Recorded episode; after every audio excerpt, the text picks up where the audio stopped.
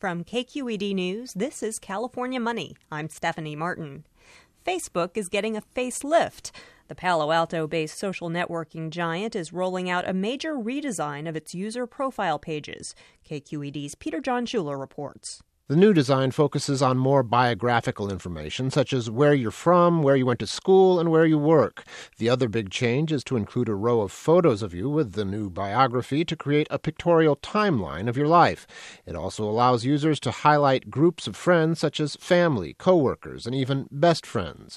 Although many Facebook users already include much of that information in their profiles, the new format pushes users to disclose more about themselves than ever before.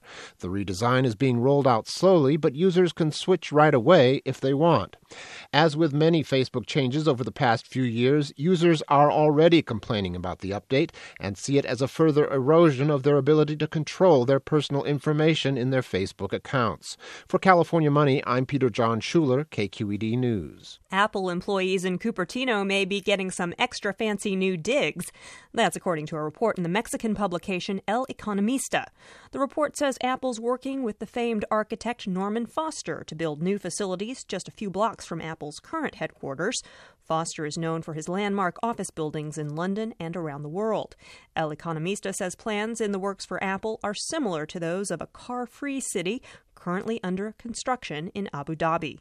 For California Money, I'm Stephanie Martin. More news online at kqednews.org.